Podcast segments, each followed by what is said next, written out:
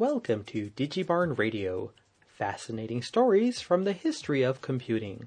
I'm Tommy Cuellar. And now to our special feature, Apple at 30, 1976, Apple in the Garage, a special event produced and hosted by DigiBarn curator Bruce Damer. This event was recorded live in three parts at the Vintage Computer Festival, which was held at the Computer History Museum in Mountain View, California on November 4th, 2006. The first part is Bruce's introduction to the event. The second part is the panel discussion, which includes Apple co founder Steve Wozniak, joined by early employees Daniel Kottke, Randy Wigginton, and Chris Espinosa. Also in attendance were other early pioneers of the personal computer industry, including John Draper, aka Captain Crunch, key Macintosh team member Andy Hertzfeld, and many others. And now for part one of three Bruce Damer's introduction to the Apple at 30 special event. And welcome. We're now at Apple at 30. And uh, just going to give you a really brief slideshow to kind of put you back into those days, if it's possible. And then the panelists are going to take you really back in the time machine. And when I think about the events that we've done the last few years, from the Alto event on up to the Homebrew event and whatnot, what emerges is this kind of soup, this kind of milieu of what was going on in the mid 70s. And I was a nerd kid in the mid 70s. I actually went to Sunnyvale I'm from Canada, you can't tell. You might have thought I was a Minnesotan, but no. I'm from the Great Pink North. Uh, the, um, so we came down, I was in in the spring of 75 staying in, in, in Cupertino, actually in Sunnyvale, but I didn't know anything this was going on around me. But I kind of picked up on the, the vibe that was in the Bay Area in the mid 70s. And I said to myself when I was a 13 year old kid, you know, not much older than a couple of you guys there, that I wanted to come back and live here, and that's how I ended up coming back and li- living here. And so um, I kind of had a sense for that, but of course, any of us that were in school or whatnot in that period, we started, even if you were in the hinterlands like me, you got the personal computers eventually. Eventually, it came and trickled down to you. But um, we're just gonna, I'm just gonna give you an idea of this soup, and I think of it as a kind of a baking exercise. We'll go to the next slide.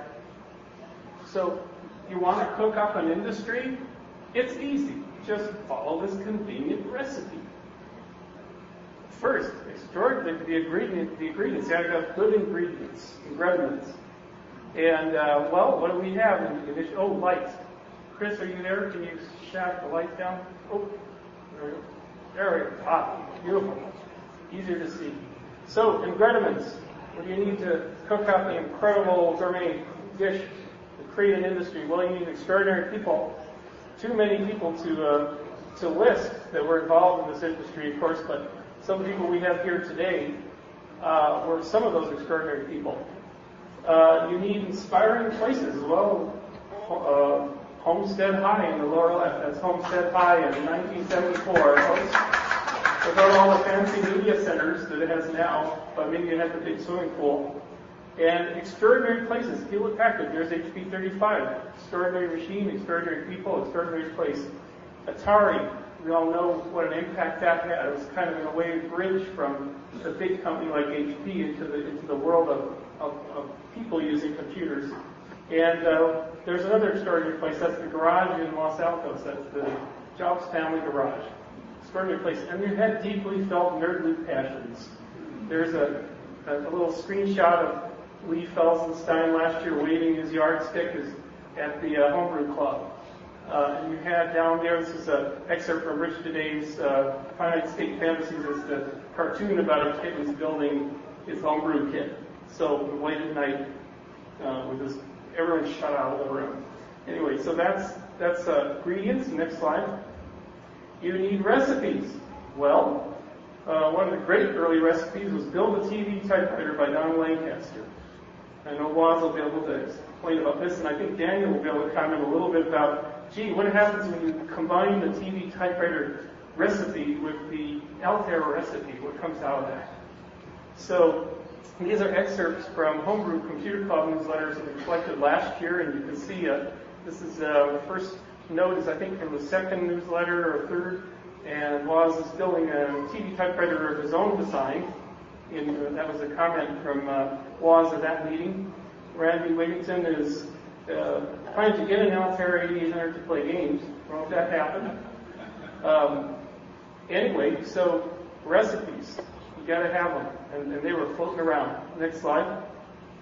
Kitchens, where we talked about the garages, there are very few pictures I could find of sort of inside garages, but I found uh, this from a Fortune magazine article. There's Steve Jobs standing in front of the garage, and that's sometime in the 80s.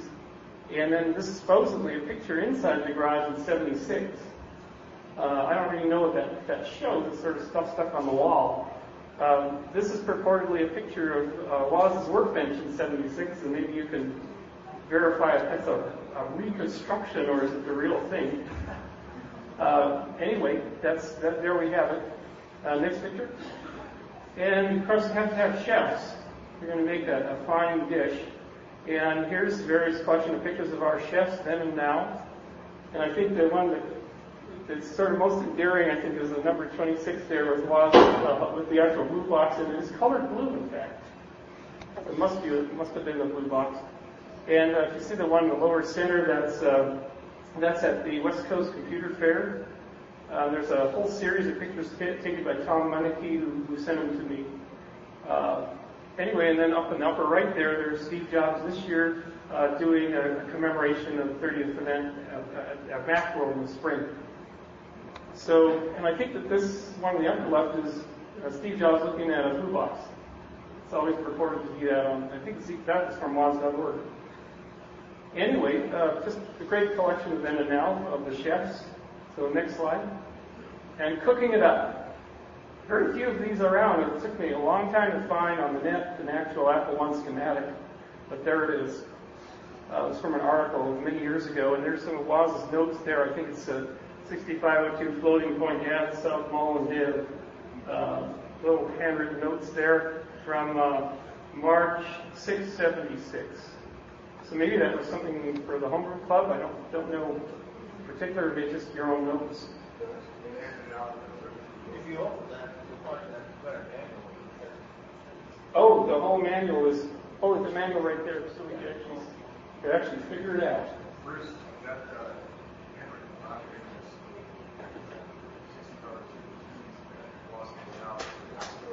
Oh, these are the 6502 routines that was handed out at homebrew for doing filling, but here we are. Okay, so. Sorry, I forgot my white gloves. okay, we are in the museum. so here, here's the whole schematic, the whole scoop. You want to see it here. Wonderful. Thank, thank you, Isaac. Uh, next slide. And hot out of the oven. Apple One. This is a photo from Sellam uh, from uh, four or five years ago. And you said there was a bent pin on it. You could tell if it was the tape from you. I think we. Oh no, I, I just I, this one actually was a more recent Excellent. And I'm always curious as to why it says Apple, uh, Apple Computer One, Palo Alto, California. Palo Alto have much to do with it? I'm not sure. Sort of the neighboring community? Mailing address. Mailing address. Oh. Answering service was there. Answering service was there. Okay, there we go. Solved. Uh, next slide. And then the gorgeous one everybody knows, the Smithsonian one, and I know I read somewhere how that someone's dad made this case lovingly. Uh, no? Okay, we'll hear about that on the panel. That, that's a good question for the panel. Where does this gorgeous case come from? Uh, next slide. And here's, uh, out of the oven, here's Apple One running. And I believe it's just, you're doing a dump of the addresses, right? getting a dump of the memory. And then, uh, is that a program that's running to output the whole character set, I think?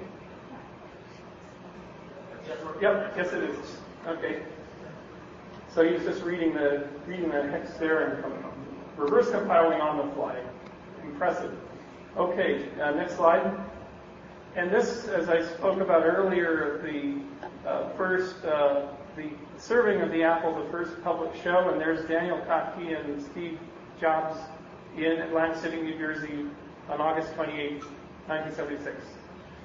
And you can just sort of see a little computer in the right on that, that's um, a little placard there, and perhaps that's a marketing literature or text specs behind them. Uh, but that's a great, great photo there. And of course, I'm wearing a T-shirt there, and the uh, uh, the great Apple computer logo, which I'm sure the panelists explain where that comes from. So it's such a beautiful piece of art. And next slide. And uh, what's interesting about this, although the, the projector's munging this a little bit, is when you look at this first literature, this first sort of spec sheet or ad for the Apple One, it really looks like an Apple ad of today. It's got that Times Roman font on the top and very clear explanations and you know, it's just, it, it seems like it's, a, it's Apple. Apple's had that consistency all these 30 years. And price of $666.66, and I'm sure the guys will explain that is this indeed the mark of the beast? Which I don't think it was. I think it was just repeating, repeating numbers were easier to remember. Anyway, uh, next slide. So our, we've kind of blown our schedule here, but we're basically going to let the panelists sit up. We're going to when we finish this, turn on the turn off the projector, let the panel set up here, and just start to talk. And after a certain amount of time, what seems to make sense, we'll open it up for a story period. If anyone has a story, keep it under two minutes to blurt out. I know French has a story, uh, which will probably be under two minutes, uh, but he will blurt that out and for all to uh, to enjoy. And we'll do some kind of mapping or random access, or if anybody else could stand up this is Lee Felsenstein Homebrew Club to say anything that you want to connect with other people, say around the Apple history. We're really looking for people who have pictures and video and, well, not maybe a little bit less video, but anything that we can scan in for artifacts for our pages to offer the world under our Creative Commons license uh, about Apple's early history. There isn't a whole lot on the web, and there needs to be more. There's some excellent books about it, but there needs to be more artifacts. And if you have photo albums of slides or whatever, pictures of things in Apple on 76, 77, or anything. I, you know, there's a bunch of us that want to scan those in. If you're okay with them being offered for non-commercial use uh, off the DigiBarn pages, this is why I do these events to gather more cyber archives. We're going to do the lovely cake cutting. People will mill about, and general confusion will prevail. Um, Al and Dell and Daniel will be sequestering some people for interviews. And at 9 p.m., Woz will finally finish talking to people and signing their iWoz books now, which what happened last year. Now, I think Woz is still a little under the weather, so he may be uh, leaving before 9 p.m. Uh, so we'll, we'll, we'll let him be the best judge of that. So next slide. So there's the cake cutting from last year, and it's up here, and you'll you'll all get your sugar highs from this. That was the homebrew cake. This year we have uh, Apple 30, this logo on the cake, uh, great cake, thank you Safeway. And it might be the last slide, but keep going. Uh, thanks to, and um, all these people here, all these magazines that we took pictures and covers from, uh, people who helped, the speakers, etc., and also the Jeff Raskin, who many of you knew. This is uh, one of the last pictures that I took of Jeff, and one of the last things that he did to benefit me is to show him the Apple one that Steve Wozniak gave him and uh, it's sitting right up here. Thank you, Linda. Next, next one. Oh, uh, don't forget the shameless plug. Uh, DigiBarn Computer Museum. We're up in the Santa Cruz Mountains. Nerd buys farm eight years ago. Nerd walking around farm notices there's a 5,000 square foot barn there. They didn't notice before. What does Nerd do with farm? White loves pigs so pigs go, pot-bellied pigs go in the outside horse stalls. Nerd walking around on the inside of barn says, I could store all computer junk in here. Hence the beginning of, I happen to have a Felt & Tarrant comptometer from 1990, 1922, which will look really good sitting right there, beginning of DigiBarn. Nerd goes over to Xerox PARC for last demo of Xerox Star and says, this can't be the last demo of a Xerox Star. Nerd finds all old Xerox hardware to assemble and get working to continue the Xerox story and then discovers you gotta tell everything else too. So there's now about 400, 450 systems there, crazy for computers down to little itty bitty things, and uh, it's all a community-based project. It's uh, it's mostly they sort of work if you're lucky kind of thing, but you can boot up the artifacts The whole is as, an, as a story capture mechanism. The main focus I have is getting your stories onto the site for perpetuity. Because when the people are gone, the artifacts will still be well preserved somewhere, and the people won't be there to tell the stories. So that's what I'm mainly focused on. And uh, so anyway, visit digibarn.com. 3 o'clock tomorrow down in the lobby. I'll hand out maps and we'll lead the group over to the museum. If you want to stay after about 6 o'clock, uh, we'll go out and have a, a brew at the brewery. The Boulder Creek Brewery, a very fine brewery. And I think that's. And now we're, we're segueing into the real reason we're here, and our palace. And my wife Galen hit me, uh, hit me upside the head last year and said, You didn't introduce anybody. How does anybody know who these people are? I said, They don't know who they are. I said, You have to read bios. So I promised her, I will read bios. I won't read uh, my bio or Sellam's bio, but what we, the, the wonderful people we have here today, the, the short bios are Steve Wozniak. Well, he's the law. But I, I, I should really tell you a little bit more about him. Steve Wozniak is a Silicon Valley icon and philanthropist for the past three decades. Steve, founder and chairman of, uh, in, for the past three decades, Steve Wozniak is currently founder and chairman and CEO of Wheels of Zeus. And he helped shape the computing industry through the design of Apple's first line of products, Apple One and Two, and influenced the popular Macintosh. For his achievements at Apple Computers, Steve was awarded the National Medal of Technology by the President of the U.S. in 1985, the highest honor bestowed on America's leading innovators. Making significant investments of both his time and resources in education, Wozniak adopted the Los Gatos School District, providing students and teachers with hands-on teaching and donations of state-of-the-art technology equipment. So that's a very, very generous thing to do for next generation. Daniel Kottke, personal friend of mine, and uh, instrumental in getting this together today. Daniel, and I wrote this, so this is sort of an unofficial bio.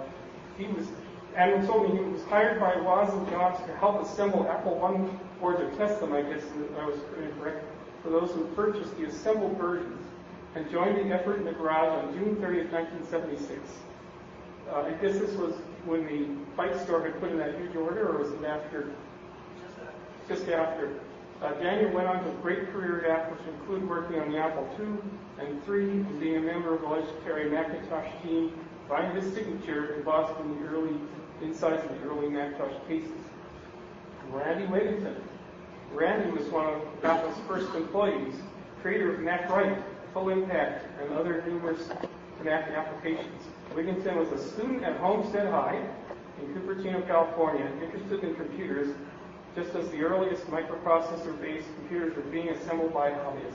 He had heard about the Homebrew Computer Club, but no way to get there until he started getting rides with another club member, Steve Wozniak. The two hit it off. By the way, thank you Wikipedia for these. Uh, two hit it and Wigginton became one of Apple's earliest employees in 1976. Was was, was present with Woz when the Apple I was first presented to the world at the Homebrew Club meeting. Wigginton collaborated with Wozniak on the circuit design and ROM software for the Apple II in 1977. As Woz wired up the color graphic circuitry, Wigginton wrote machine language graphic subroutines. Chris Espinosa, another high school student, wrote demo programs in BASIC. Wigginton wrote several early programs for the Apple II, including checkbook balancing program co-authored with Apple's Vice President of Marketing, Mike Markkula. Is Mike Markkula here? Did, Mike come? Chris Espinosa. Chris Espinosa, who's just been mentioned, was one of Apple's first employees. He joined the company at the age of 15 in 1976 and rode his bike down there uh, when it was still housed in Steve's parents' garage, writing software manuals and coding after school. Espinosa entered the University of California, Berkeley, where his freshman advisor was Andy Hertzfeld. See all the connections? And Andy's sitting right up here, too. Thanks for coming, Andy. In 1981, Espinosa became a member of the Apple Macintosh team, and has worked on many projects at Apple since, including macOS, AUX, HyperCard, Calvin, Kaleida Labs, AppleScript, and macOS 10. He's now development engineering manager of the Xcode team, so he's now starting his fourth decade at Apple. Impressive. So with that, I think plenty of introductions, plenty of background. What we'll have is we'll shut off the projector so people don't get blown into light space.